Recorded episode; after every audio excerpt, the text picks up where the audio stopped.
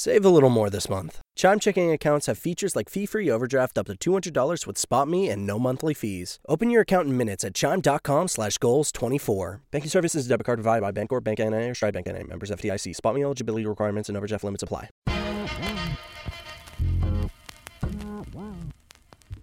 I'm Jonathan Capehart, and this is Cape Up. All eyes are on Georgia, not only because President elect Joe Biden stands poised to be the first Democrat to win the state since 1992, but also because both of its U.S. Senate seats are up for grabs. In one of those contests, Senator Kelly Loeffler, the Republican incumbent appointed to the seat by the governor earlier this year, faced 20 challengers on the special general election day ballot. None of the candidates was expected to meet the 50% threshold to avoid a runoff in January, but Loeffler is not leading the pack. That distinction goes to Reverend Raphael Warnock. He was born and raised in Georgia. He's one of 11 children. He is the senior pastor of the historic Ebenezer Baptist Church in Atlanta. And this is his first run for public office. Find out why Warnock is running, why he believes the rigors of being a minister have prepared him for the campaign trail, and why he believes he will prevail right now. Reverend Raphael Warnock, welcome to the podcast. Great to be here with you, Jonathan. We're talking because your Senate race, where how many people you were running against there in Georgia in your race? I don't know if I can even count them. there were 21 people in my race, and the names were listed alphabetically. My last name is Warnock. Okay. and so, as was the case when I was in elementary school, when the teacher said it's time to go to lunch or recess, I was the kid next to the last kid in line, and so it was in this in this race but I finished first. That's significant. I didn't know that the names were listed in alphabetical order, and your last name begins with a W. The person who got the second most votes, her name starts with an L. You got 32.9, at least as of right now, last I looked. 32.9% of the vote. What was it, a million six votes already? And she's the incumbent who spent millions of dollars in this race. That's right. Right. And you got a, almost a million more votes than the person who came in third, which is the congressman who is trying to knock out the incumbent. So let's start at the beginning. Why did you think that now is the time to run for office and run for U.S. Senate? Well, my whole life has been about service. I, am a pastor. I serve at Ebenezer Baptist Church, but I've been engaged in these fights from that pulpit for years. I've been fighting for health care access and affordability for years, standing up in acts of civil disobedience, demanding that we expand Medicaid in this state. I've been fighting for voting rights. I've worked alongside my friend Stacey Abrams. We've registered through the New Georgia Project, which I chaired, 400,000 new voters in the state. I've been standing up for the dignity of workers and their right to share in some of the prosperity that they've created. And I think my passion for these issues emerges from my life story. Someone who grew up in public housing down in Savannah, Georgia, one of 12 children. I'm number 11 and the first college graduate in my family. So my success is a result of hard work, but also Pell Grants, low interest student loans, good public policy. I know the difference that good public policy makes, and that's why I'm running for the U.S. Senate. And so, in your campaign, running around the state that hasn't voted for a Democrat eh, for president since 92, and President elect Joe Biden is on the cusp of perhaps winning the state of Georgia. Talk about one, why President elect Biden's message seemed to resonate in Georgia and what impact that has had on your race. And also talk about what you've heard on the campaign trail, because I can imagine you went all around the state. You didn't just stay in Atlanta campaigning. No, that's a good point. I've been moving all across the state. And you know that that's important, Jonathan, because there is this narrative in Georgia politics that there's Atlanta and then the rest of the state.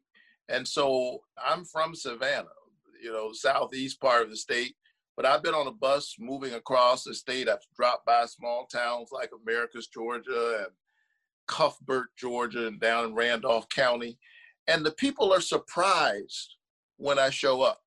And I'm surprised that they're surprised. But they say to me that they have not seen a candidate show up in their town, which is interesting to me because I'm running to represent the whole state, rural and urban, the North and the South.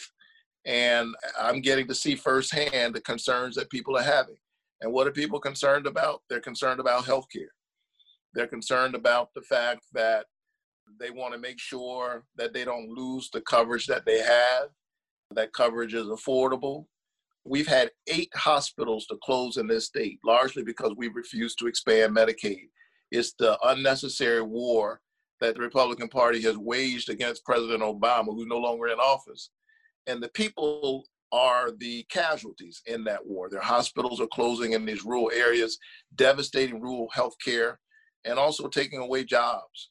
And so I think the people voted the other night when they voted for Joe Biden and when David Perdue failed to get a majority of uh, his voters, even though he's the incumbent.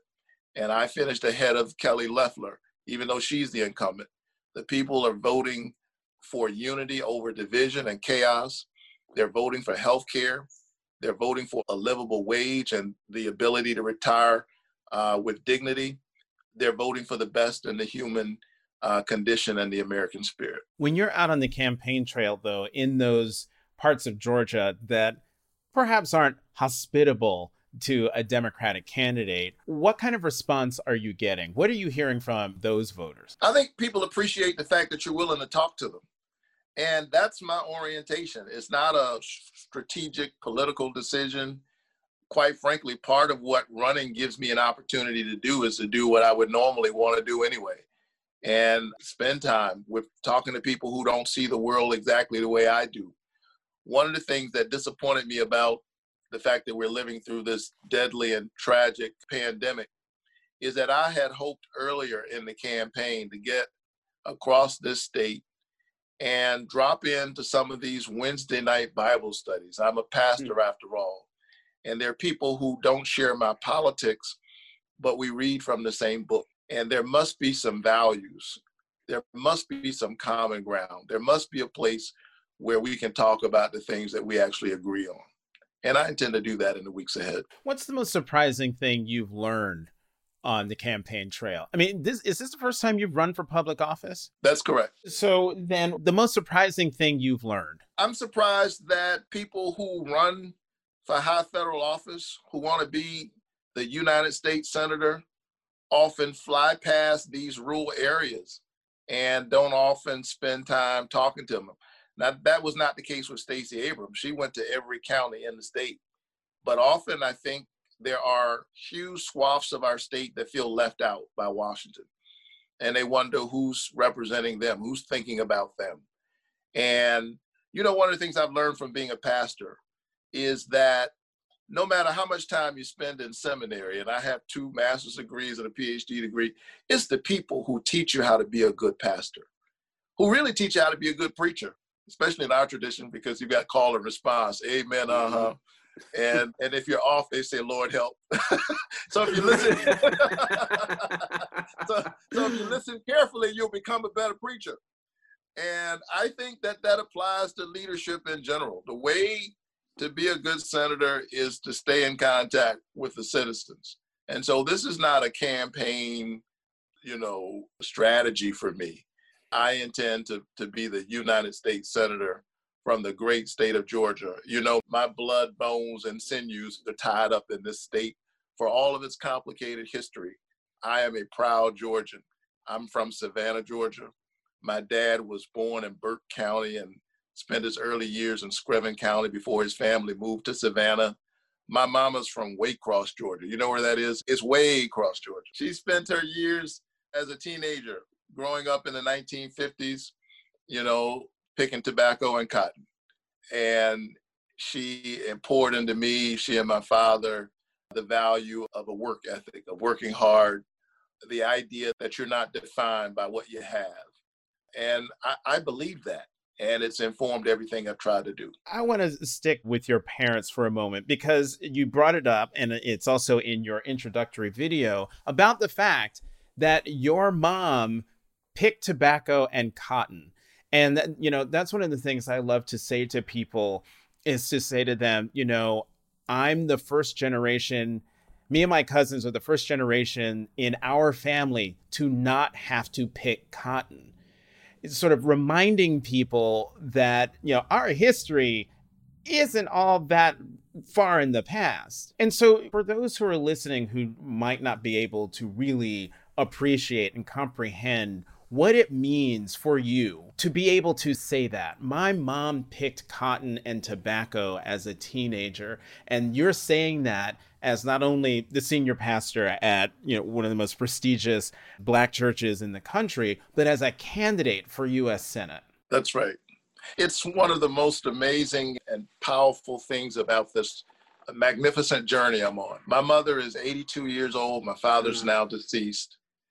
And as a black teenager growing up in the 1950s. She went to Center High School, but she spent her summers picking somebody else's tobacco and somebody else's cotton. And the other day, she got to help pick her youngest son to be the next United States Senator from the great state of Georgia. That says something amazing about the resilience of the human spirit, about the ways in which Black people have never given up on this country, We've been patriots. We've believed in America. We've hoped against hope. And it also said something about the promise of America. It's slipping away from too many people right now, which is why I'm running. But the fact that this kid who grew up one of 12 children, number 11, first college graduate, is a formidable candidate for the United States Senate, and indeed will be the next United States Senator, speaks volumes about this grand and noble and complicated experiment called America. I believe in it.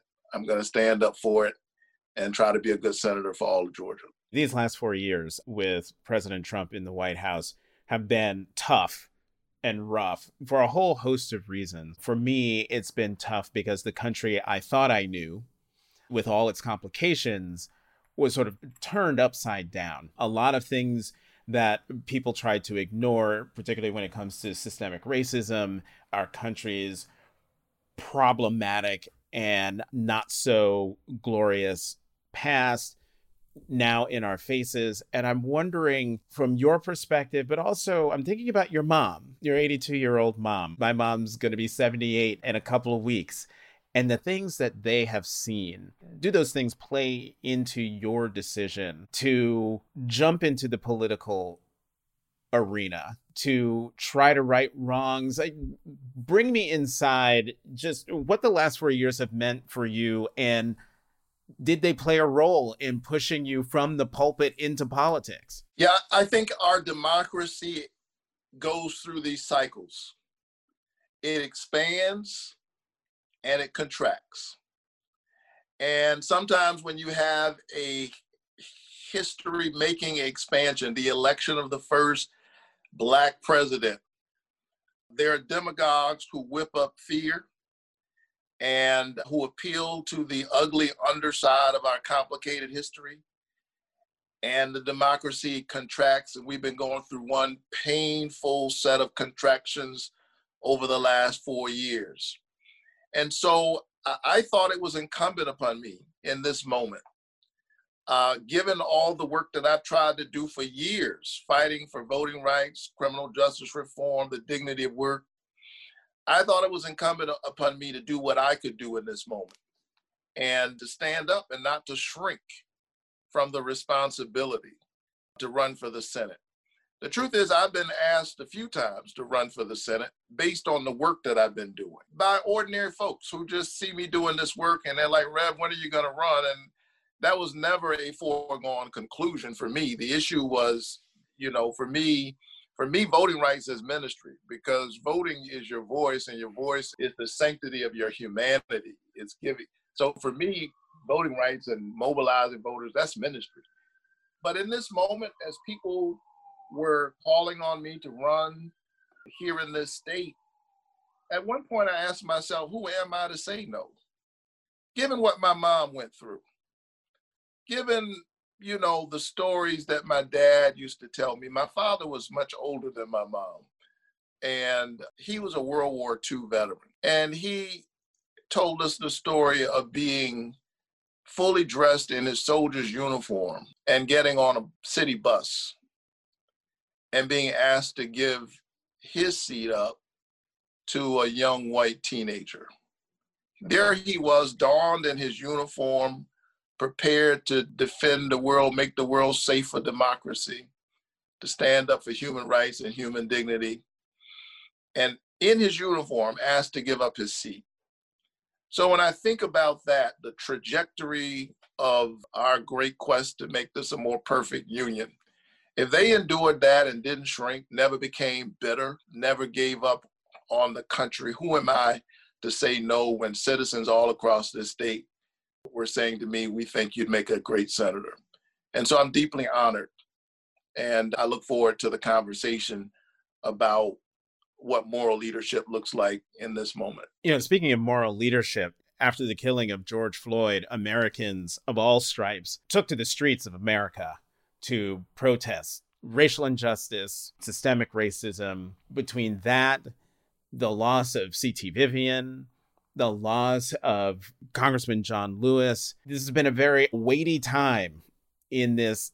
What impact do you think all of that has had not only on your race, but on national politics? I think it's been a huge wake up call about how much work we still have yet to do.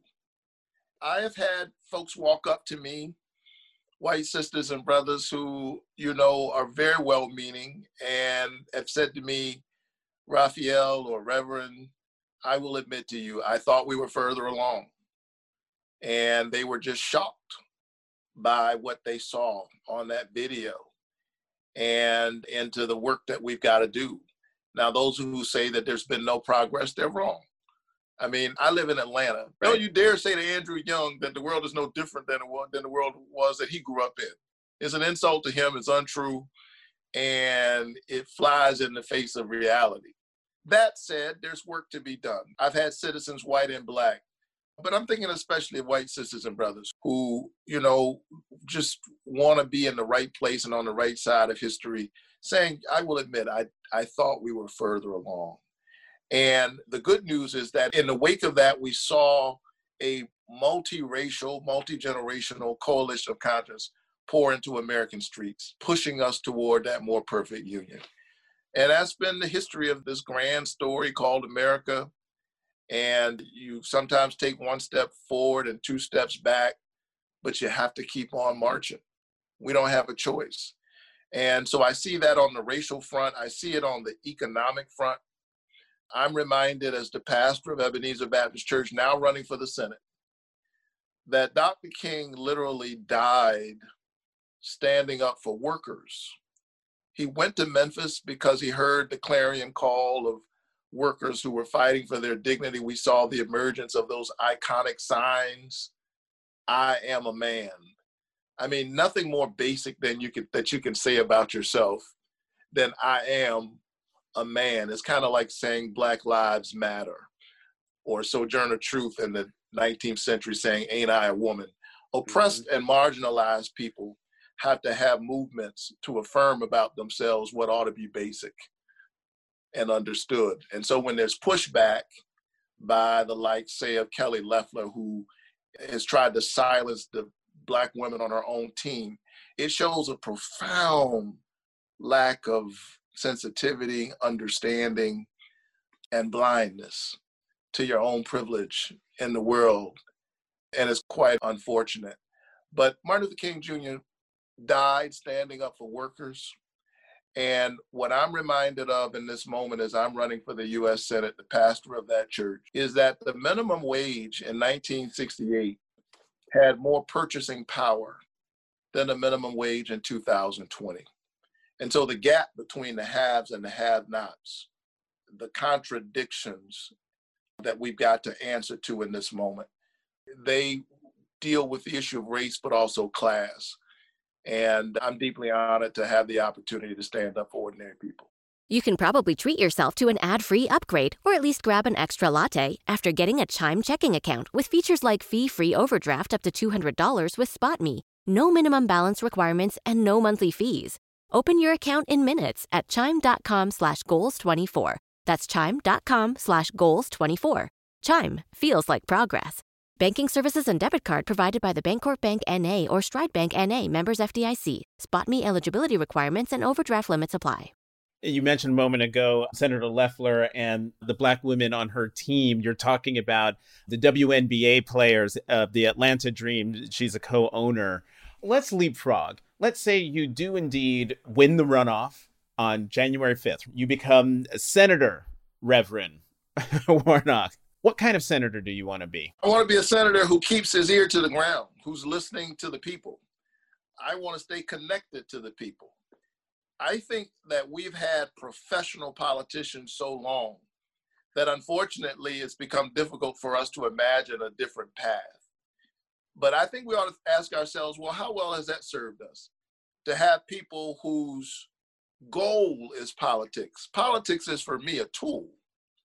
The goal is humanity, the goal is beloved community.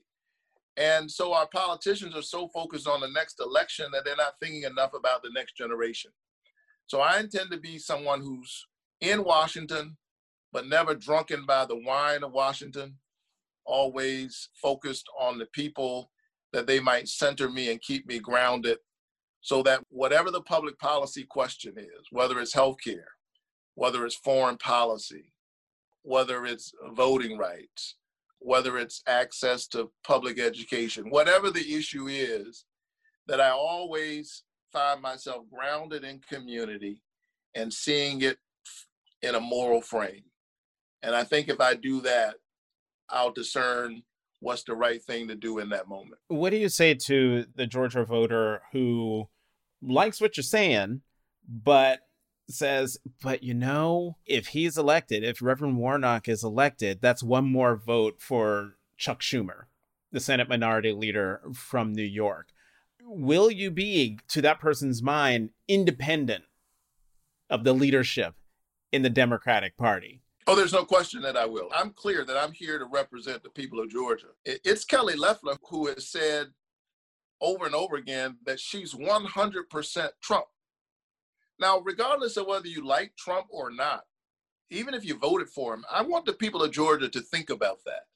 That you here you have a sitting United States senator who says they're 100% with the president. I think that's a bizarre statement to make no matter who the president is. You're there to represent the people of Georgia. Heck, what do you mean you're 100%? Every now and then I have an argument with myself about what's the right position. She's 100% Trump. I'm 100% the people of Georgia.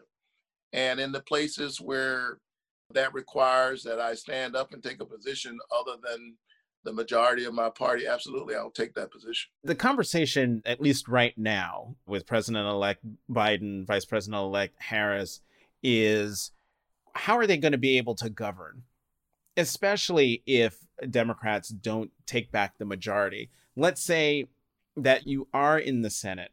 How do you think President Biden will be able to get his agenda through? Because even though he's president of the United States, the Democratic majority has shrunk in the House, and the Senate will be almost evenly split. Is compromise even possible? We have to make sure that perfect is not the enemy of the good. And politics is the art of the possible. I do think that we need to think, you know, in bold and courageous terms about what we can do because we're an American people. That's what we do. And so this is a moment that, that does require us to think big, I think but you've got to remain in conversation with the other side. And I think you've got to keep in conversation with the people you're trying to represent. One of the things that concerns me in this moment is our infrastructure. I mean, we should take this moment in which we're having to respond to this pandemic anyway. We're going to need some kind of stimulus package. Why wouldn't we take this moment really to invest in America. I think our broken streets and roads and bridges that are falling down are a reflection of the brokenness in our politics. And while we're having to respond to the crisis, I'd like to see us get creative and invest in roads, high speed rail, the huge swaths in this state and other states when you drive through rural areas where there's barely any broadband I've been talking to farmers who understand that you can't even farm as efficiently as you would if you had broadband. You got to be connected to the internet to be a good farmer nowadays. And we need to build out our green energy grid so that we are then in a place not only to stimulate the economy short term, but to position the American economy long term to be the leader in the world. We can't act as if it's inevitable that we're going to be the leader. We've got to position ourselves constantly to lead. And, you know, everybody's talking about how the country needs to be brought together, and I agree with that. I think one way to bring people together is to give them a big project. And we ought to get serious about Project America. Literally, you know, it's like a family that's been arguing, you know, and fighting about this. Maybe if you fix the fence and uh, renovate the house and get engaged in a project while you're doing that, maybe we can have a conversation with one another about who we are to one another. You mentioned her earlier in our conversation, Stacey Abrams. She ran for governor, came up a little bit short, although the person she was running against was the referee and then a, a whole bunch of stuff in that. But what lessons did you learn from her race for governor that's helped you in your current campaign? It was a good reminder of the importance of just standing in the authenticity of your voice. I admire that she didn't pretend to be anybody other than who she was, and that's what I intend to do. And some may say that she came up short, but yeah, she ran against somebody who was both her opponent and the umpire. He was clearly calling balls and strikes, and with his thumbs firmly on the scale, he barely squeaked by her. Less than 55,000 votes, 1.4%. And so I intend to have an authentic conversation with the people of Georgia about my record, about my values, and about the covenant I think that we have with one another as a people. So you're in the runoff, and the runoff is because no one of the what 20 something people who are running hit 50%, but you got the most. People came out in droves to the ballot box. What are you doing to ensure that folks who got you into the runoff come back on January 5th and elect you senator in January. Is it possible to keep that enthusiasm going for another couple months? We must. We have no other choice. And so I intend to make my case all across the state over the next few weeks and remind people that, look, even though I won this phase of the game, it doesn't matter if you don't win the runoff. I guess people remember folks who go to the World Series or to the Super Bowl, but the point is to win. And when I say win, I don't mean personally. I, I, mean I intend to take home a win for the people of Georgia. A vote for me is a vote for health care. It's a vote for voting rights. It's a vote for the dignity of work. And I need to remind the people of Georgia that it's really their names that are on the ballot. And I intend to stand up for them and their families. Last question to you, and that's this. What makes you a Georgian? Oh, I mean, that's who I am. And, and in uh, my heart of hearts, I was born in this state, raised in this state, down in Savannah, Georgia. You know, I remember growing up in the Kayton Homes housing projects and a lot of memories. But I was telling folks the other day as I was at a rally in Kayton Homes, I wanted to look those kids in the eye and tell them that I'm from where you're from and that you can aspire to great things. I remember that we used to go skiing, my friends and I. Now, I lived in Savannah. There was no snow.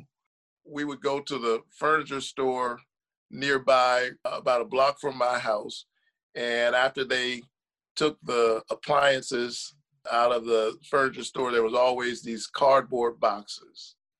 We used to take those cardboard boxes, go up to the top of that hill next to I 16 and slide down that hill, and you couldn't tell us that we weren't skiing. We had the sense that the world was bigger than the neighborhood we were from.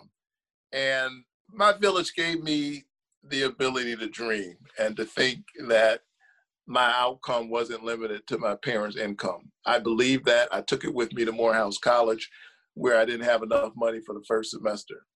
So I was born in this state, raised in this state, educated in this state. I went away for a few years and earned my graduate degree training, pastor for a few years in Baltimore. And when the opportunity came, I came back to Georgia, and I'd be deeply honored to continue to represent Georgia values in the United States Senate. I'm sorry, Reverend. I lied to a Reverend. This is the last question. And that is, you know, President elect Biden ran on a message of fighting for the soul of America. He has talked consistently about being a president for all of America. And I'm just wondering is the country ready for something like that, especially since President Trump, even though he lost, still got millions more votes than he did in 2016. Does the nation want to be brought together? Can it be brought together? Here's what Americans all across this country have right. There is this gnawing sense that there's something wrong, that there's something amiss, that there's a disconnect between the political conversation and what's going on in the lives of ordinary people, which is why I think some folks decided four years ago to blow it all up.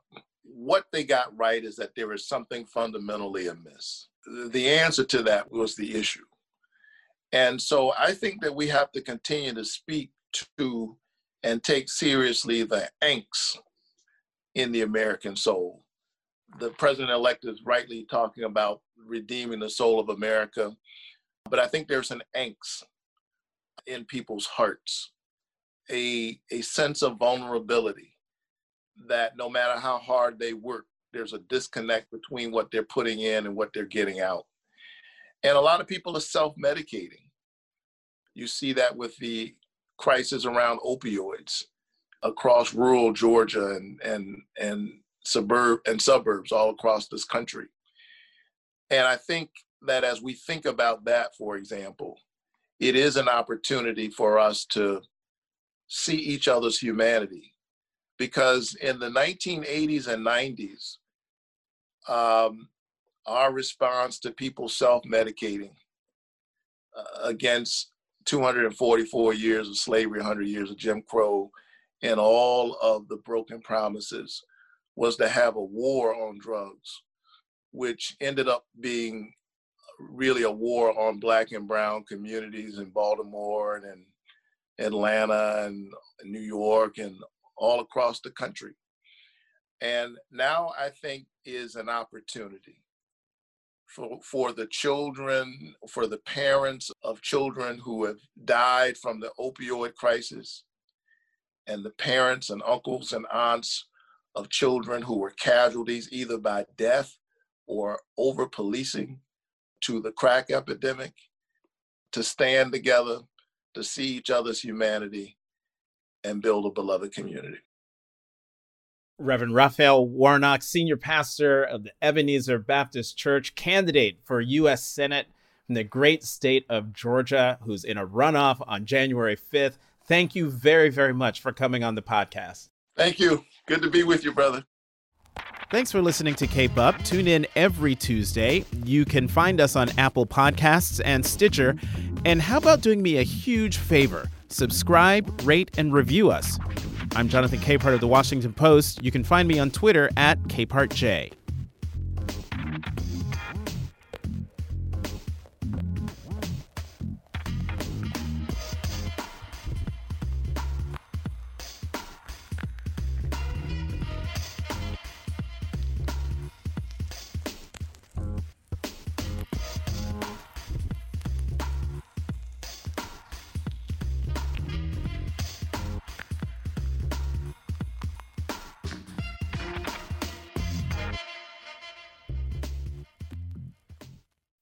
Hopefully, this is the last time you'll hear this ad.